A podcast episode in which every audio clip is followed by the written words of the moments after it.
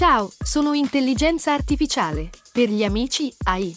Cecilia Zagarrigo mi ha invitato a confrontarmi con Astro Victor, Like Italians e tanti altri famosi divulgatori. Gli ruberò il lavoro? Scopritelo ascoltando Intelligenza Reale. Lucky Land Casino asking people what's the weirdest place you've gotten lucky? Lucky? In line at the deli, I guess? Aha, in my dentist's office.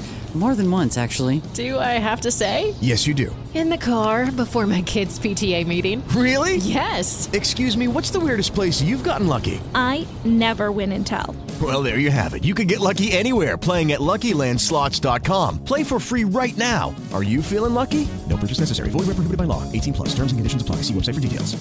With Lucky Land slots, you can get lucky just about anywhere. Dearly beloved, we are gathered here today to. Has anyone seen the bride and groom? Sorry, sorry, we're here. We were getting lucky in the limo and we lost track of time. No, Lucky Land Casino, with cash prizes that add up quicker than a guest registry. In that case, I pronounce you lucky. Play for free at LuckyLandSlots.com. Daily bonuses are waiting. No purchase necessary. Void where prohibited by law. 18 plus. Terms and conditions apply. See website for details.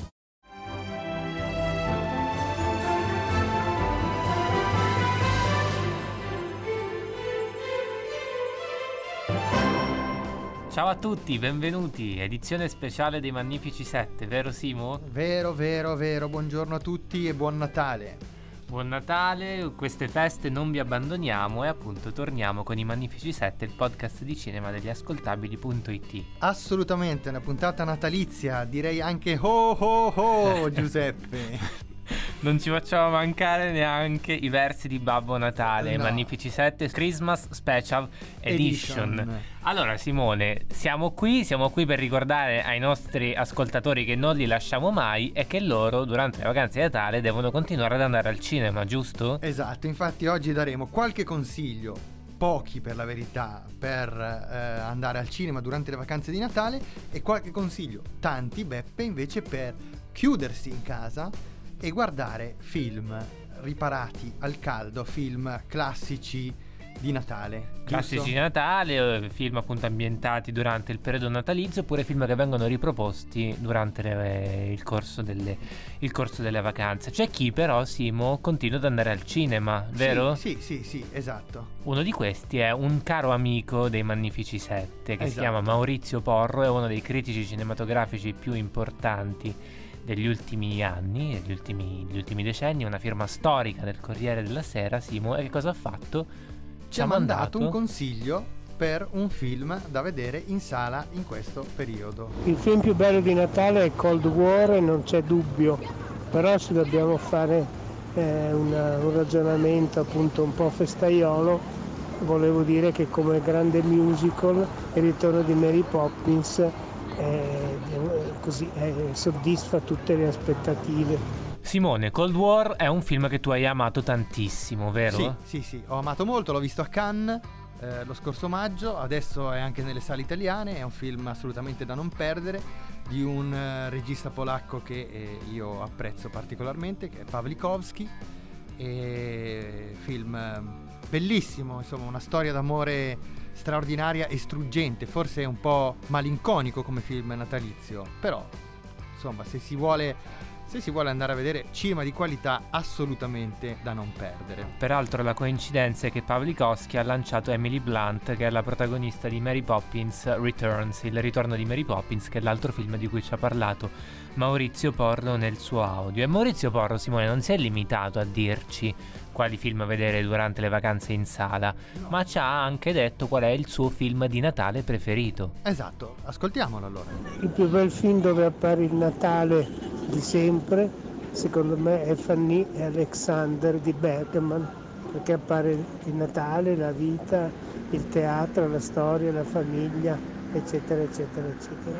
Ecco Beppe, allora questo bel contributo di Maurizio ci ha permesso di innanzitutto di parlare per la prima volta di, di Bergman. Direi che era che anche- colpevolmente non abbiamo mai Era anche ora. eh, non abbiamo mai citato. Rimedieremo nell'anno nuovo e infatti Beppe io ti dico che nella mia top 10 di tutti i tempi metterei comunque un film di Bergman e quindi dobbiamo rimediare. Quale? Indovina, lo Persona. sai. Bravissimo, esatto. Persona di Bergman. Però il contributo di Maurizio ci ha anche suggerito un giochino da fare per questa puntata natalizia. Cioè abbiamo chiesto un po' a tutti gli amici dei Magnifici 7 di indicarci il loro film di Natale preferito. E quindi abbiamo chiesto anche ad altri, amici. amici Altri amici, appunto uno di questi è il caro Lorenzo, Lorenzo Pedrazzi, Pedrazzi. il primo ospite che è Esatto. venuto qui ai Magnifici 7. È il firma- nostro ospite zero, come- il nostro ospite zero firma di Screen Week che ha scelto il film di un regista che tu ami molto. Esatto. Hai sospetti? Certamente. Ok, sentiamo che cosa ci consiglia Lorenzo Pedrazzi. Il mio film di Natale preferito è Batman il ritorno di Tim Burton, dove il Natale è un'ambientazione anticonvenzionale, dolente, malinconica, che riflette la solitudine dei personaggi. Bene Beppe, scelta straordinaria quella di, di, di Lorenzo Non Pedrazzi. dubbi che avresti e detto ti dico, il film, tra i film di Batman che sono stati prodotti è assolutamente il più bello. Concordo. Sentiamo una clip. Come dirti no? Ti sono mancato. Grande discorso, Oswald.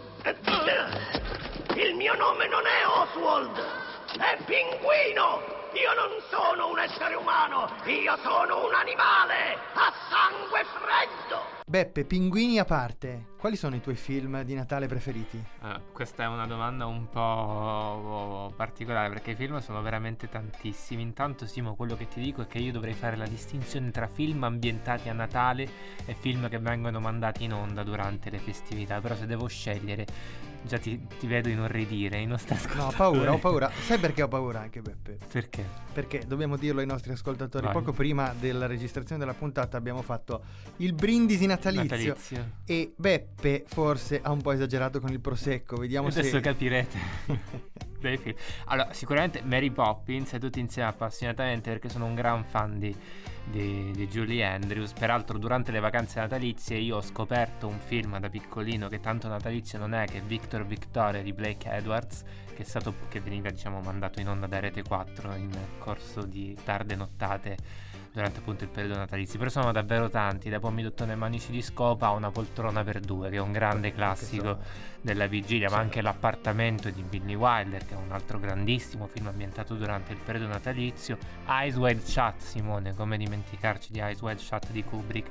Però ti devo dire che faccio una scelta che è poco mainstream, ma anche un po' per invitare i nostri ascoltatori a recuperare dei film che magari sono passati Certo. un, po', un po' inosservati. Il film di cui voglio parlare è un film del 2008 che si chiama Racconto di Natale di Arnaud de Plechon, che è un film appunto con un grande cast capitanato da una Catherine Deneuve in stato di assoluta grazia. Ecco, preciso che non si tratta di un film allegro, anzi tutt'altro, è la storia della rielaborazione del- di, di un lutto da parte di una famiglia, un lutto che non viene mai interamente superato, le cui ripercussioni continuano nel corso nel corso degli anni. Mi piace perché da un lato unisce la dimensione calda riconoscibile del Natale, ma dall'altro diciamo che la, la spoglia, la, la- la scompone parlando di morte e di quotidianità, di, di normalità.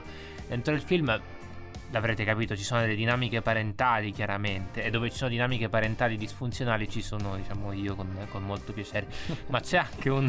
con molto piacere. Con molto piacere, ma c'è anche un racconto sul dolore che è intenso e pulsante. Adesso no- tu l'hai visto questo film? Sì, Probabilmente sì. ecco. Ti va se ci ascoltiamo una clip? Mi fai questo Molto regalo? volentieri, molto volentieri. Questa casa appartiene a mio marito. L'ha ereditata il giorno del nostro matrimonio. E abbiamo vissuto qui da allora. I nostri figli non vivono più con noi, vengono in vacanza. E quest'anno, grazie alla mia malattia, saremo di nuovo riuniti. Eccoli qua i miei Quanto pesate? Sembrate due sacchi di patate! Basta adesso. Che cos'è? I petardi. Oh, il mio bambino. Però io adesso, Simone, voglio scoprire che film mi hai scelto tu.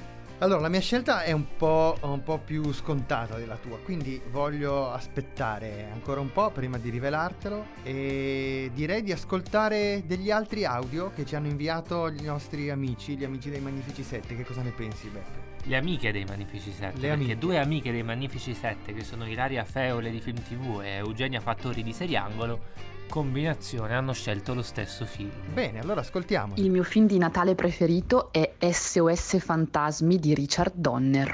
Il mio film di Natale preferito è Scrooged, che in italiano si chiama SOS Fantasmi E lo è perché è un film degli anni 80 innanzitutto e nessuno ha saputo più far venire Natale come gli anni 80 parla del cattivissimo presidente di un network televisivo, quindi anche attualissimo, e dentro c'è la nostalgia, c'è il racconto di Dickens, c'è la violenza slapstick, il cinismo e anche i buoni sentimenti.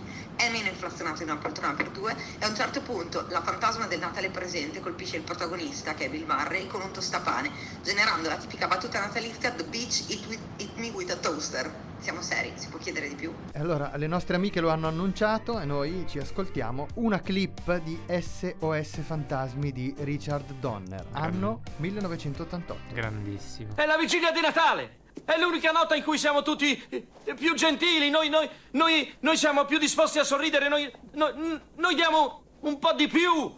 Per un paio d'ore, una volta l'anno, noi, noi siamo le persone che abbiamo sempre sperato di riuscire ad essere. Allora, archiviamo Richard Donner, ma restiamo nel 1988. Sì, ma è arrivato il momento di un altro classico natalizio che magari non tutti riconduciamo subito al Natale, lo riconduciamo più che altro alla star maschile che ne, che ne, è protagonista. Non ti dico a cosa mi riferisco, ti faccio questa sorpresa e lascio parlare un altro dei nostri ospiti, Attilio Palmieri, anche lui firma di Seriangolo. Sono molto curioso.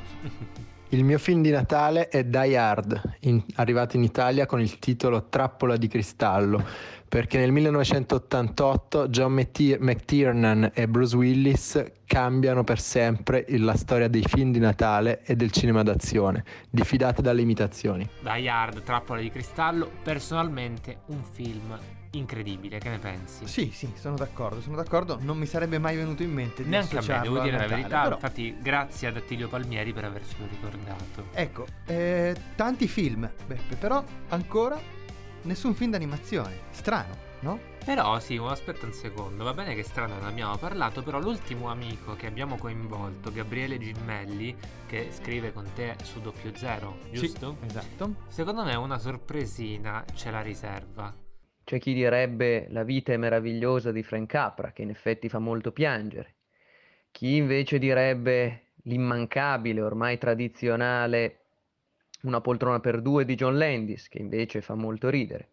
Io forse direi Il canto di Natale di Topolino, un po' per il via del cartoon e un po' per via che non c'è Scrooge più Scrooge, del personaggio di Paperon de Paperoni che porta il nome del protagonista del canto di Natale di Charles Dickens. Beh, Simo, che dire, Gimmelli non ci delude mai, una scelta di classe, una scelta che mi ricorda appunto un classico che amo molto e che impreziosisce questi già notevoli ricordi dei nostri amici dei Magnifici Sette. Che sì, dici? Gimmelli non ci delude mai e in apertura del suo intervento ha detto alcuni potrebbero dire la vita meravigliosa. Bene Beppe, è il momento di svelarti che io sono fra quelli. Tu sei alcuni. Sono alcuni, sono alcuni.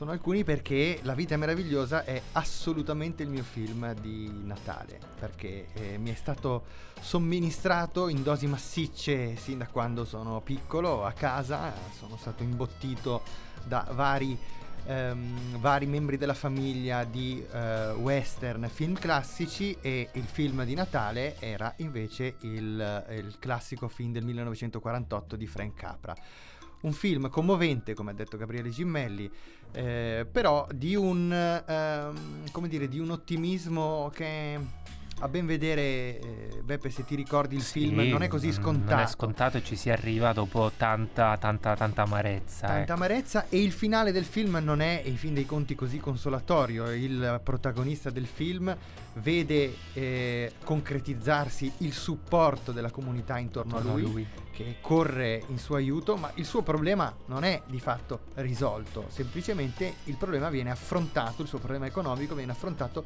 grazie al supporto dei, eh, dei, suoi, dei suoi amici. Il eh, villain del, del film che è ehm, interpretato da uno straordinario Lionel Barrymore eh, rimane eh, come dire attivo Villain. sullo sfondo rimane nella sua, nella sua sulfurea cattiveria e quindi eh, questo, questo, questo finale non è di quell'ottimismo semplicistico di cui alcuni tacciano questo film che in realtà è un'opera molto più complessa di quanto Sì, si voglia ehm, credere Sono assolutamente d'accordo. È vero che eh, diciamo c'è questo messaggio di questo regalo inaspettato che il personaggio del protagonista George eh, riceve in cui gli si viene detto che gli amici sono la nostra salvezza se non, eh, se non ricordo male ho visto il film tanto tempo fa eh, però è anche vero, come dicevi tu, che non è un ottimismo regalato, ecco, non è un ottimismo scontato. Il personaggio ci arriva dopo tanta sofferenza, dopo aver visto cosa sarebbe stato il mondo senza la sua nascita.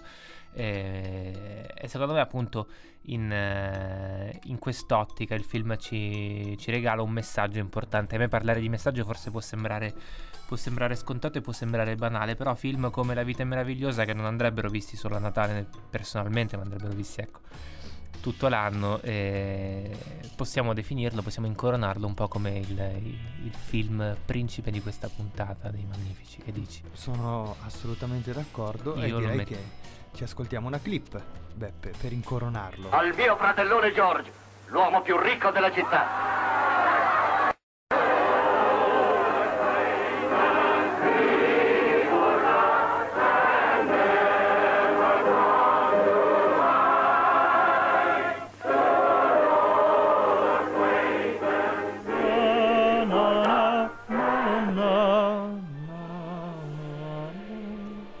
Con tanto di accompagnamento musicale che eh, vi salutiamo.